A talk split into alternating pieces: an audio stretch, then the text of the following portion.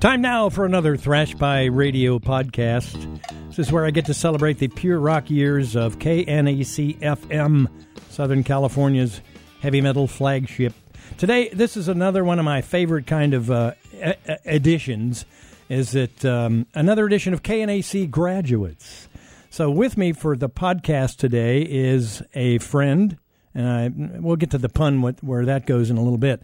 Uh, Phil Hewlett, otherwise known as Filthy Phil. Well, let me uh, scrape my tassel away out of the, out of the way of the microphone right. to say, uh, "Hey, Thrash Pie, my favorite guy." Thanks. Guess who named me that? Oh, I don't know. Yeah, you did. Did I? Yes, you did. And in fact, I walked in the first day. Everybody was celebrating Halloween with blood and axes in their heads and everything. Yeah. You're sitting there in your little cubby hole in the sales department. Mm-hmm. And you asked me, after I'd been sort of introduced around, what's your name going to be on the air? And I said, Thrasher. And you went, Thrash Pie. Ah. And it was that, that, that was it right there. And I made all those rhymes and hooks and everything yeah. from that moment on. Tell me what was well. How did you get started with KNAC? Well, uh, let's see. Uh, it was, in fact, my first sales job, convincing uh, Nikki Randolph, who was the sales manager at the time, uh, to hire me. Uh, however, I wouldn't have known she was looking for work unless uh, a, a high school, a college friend of mine, Kevin Glenn, who happened to work over there. Long Beach State. Long Beach State. He uh, worked at uh, KNAC. I believe he was the co op advertising manager. Forgotten what it was. I knew Kevin. He was in sales. And uh, never mind what co-op advertising is, mm-hmm. but he was uh, he was in sales. He had a, specif- a specific type of sales job, and he let me know that there was a job opening over there and uh, it was in sales. I'd, I'd done telephone sales before, you know, calling people up, telemarketing, that sort of thing, and I wasn't bad at it for uh, like a, two weeks at a time right. because I'd get burned out calling 60 people sure. an hour. But I thought, all right, maybe I've got the skills for that, and I love radio. Let me just get my foot in the door of KNAC because I have a history with it. When I was in high school, I used to hang out with the DJs. Oh, but you also did college radio. I did college radio. I ran the college radio station. Kevin was there as well, and and uh, uh, and I had a little radio station at my high school. Wow! That I was the only disc jockey on so the station. What what is what does sales do in a radio station? The sales department is the true model of the radio station because wh- why are they in business? Because they want everybody to enjoy the music. Um, well, one would think when they're enjoying the music that that's the model, but the true model is that they're making money. Right. Uh, the more people who listen, the more they could charge for advertising to cust- to clients who want more customers, customers like you, when you're right. listening to that music you enjoy so much. So okay. that, that's the model. Gotcha. So, what were your customers like? They were customers that, uh, in many cases, couldn't afford the larger, more established, more mainstream radio stations at their advertising rates because they had much larger audiences. Uh, but perhaps uh, largely disinterested audiences mm-hmm. who maybe weren't motivated to buy any particular product. So you would hear the regular advertisers on those stations, like Pepsi and Ford and Chevy, and and you know uh, the things that you would hear every day, Kleenex ads, right?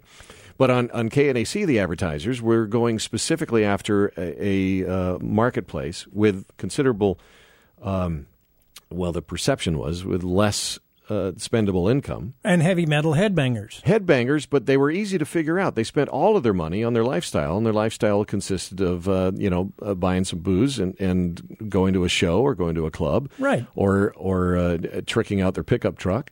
Uh, there were some real obvious things that they, that they did.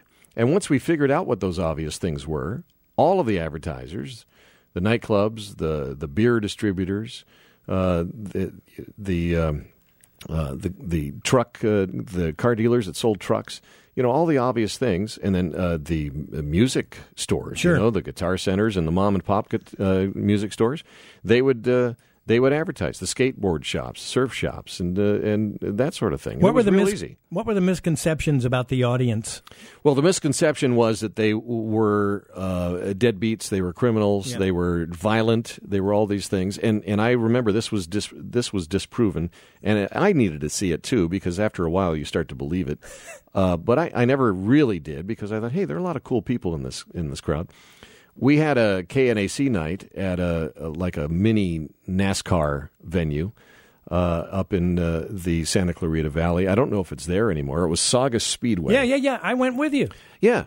Well, you were the. Yeah, I think you were the the, was- the morning guy, uh, the, the the who made the appearance and was there and, and did the whole thing. So what I set up, I had f- four different bands come out.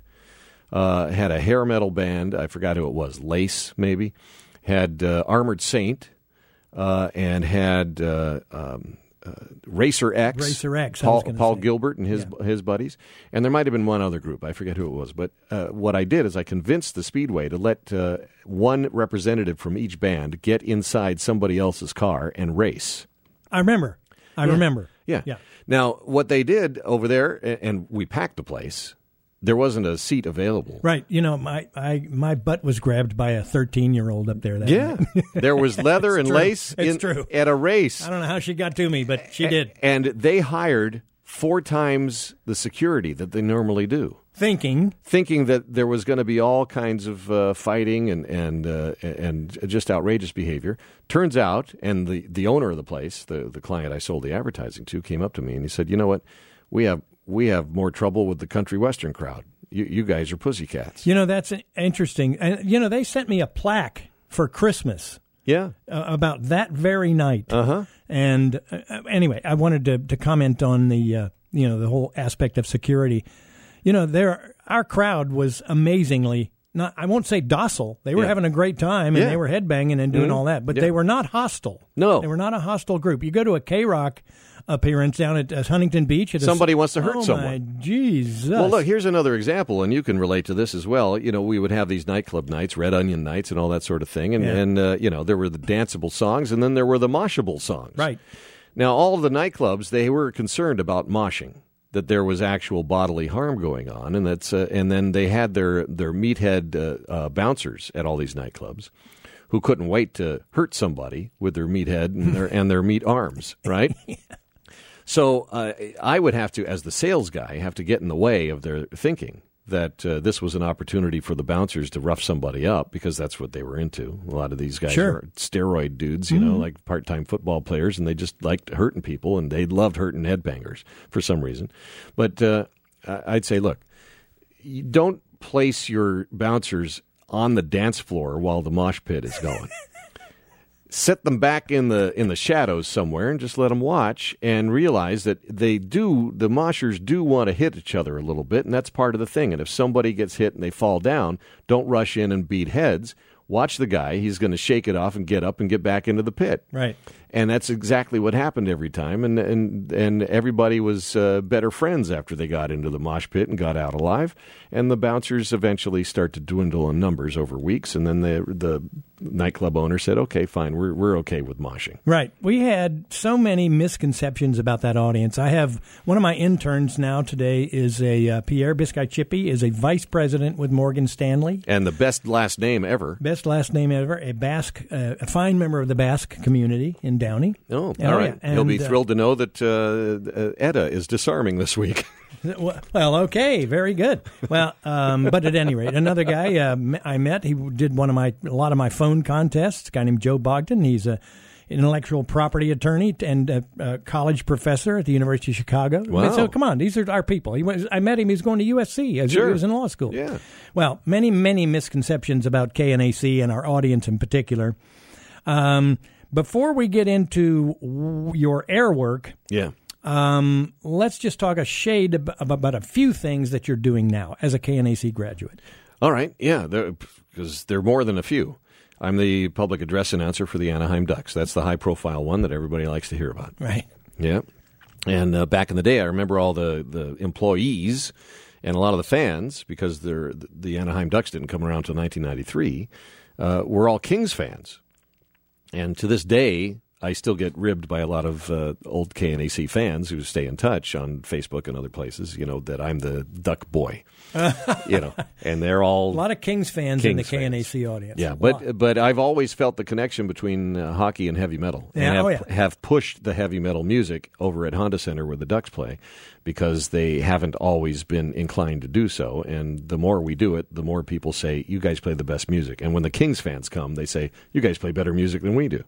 Nice. Yeah. So Um, the uh, How about radio gigs? radio gigs. I've been uh, uh, a news anchor for many years, up until 2014 at uh, a, a bygone station in Los Angeles, KFWB.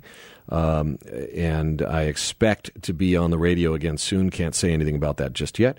Um, but the um, uh, prior, it it's weird. I went from being a disc jockey on KNAC and, and a promotional voice to um, doing the news and doing talk shows, yeah, which is weird yeah. uh, because people say, "Hey, yeah, I heard you doing the news," and I said, "Yeah." And before that, I was a heavy metal DJ. Right. What? what? What? Yeah. Right. And then uh, the uh, the other thing I do is a, a variety talk show. It's a podcast called Phil Hewlett and Friends. Right. I've- You could find it on your iTunes or whatever it is that you use, whatever app. So I've been on it a couple of times, and I appreciate the exposure. And You that know, was fun. to expose myself. yeah. So um, we will get into your KNAC airwork the next time on Thrash by Radio. Yeah, there you go.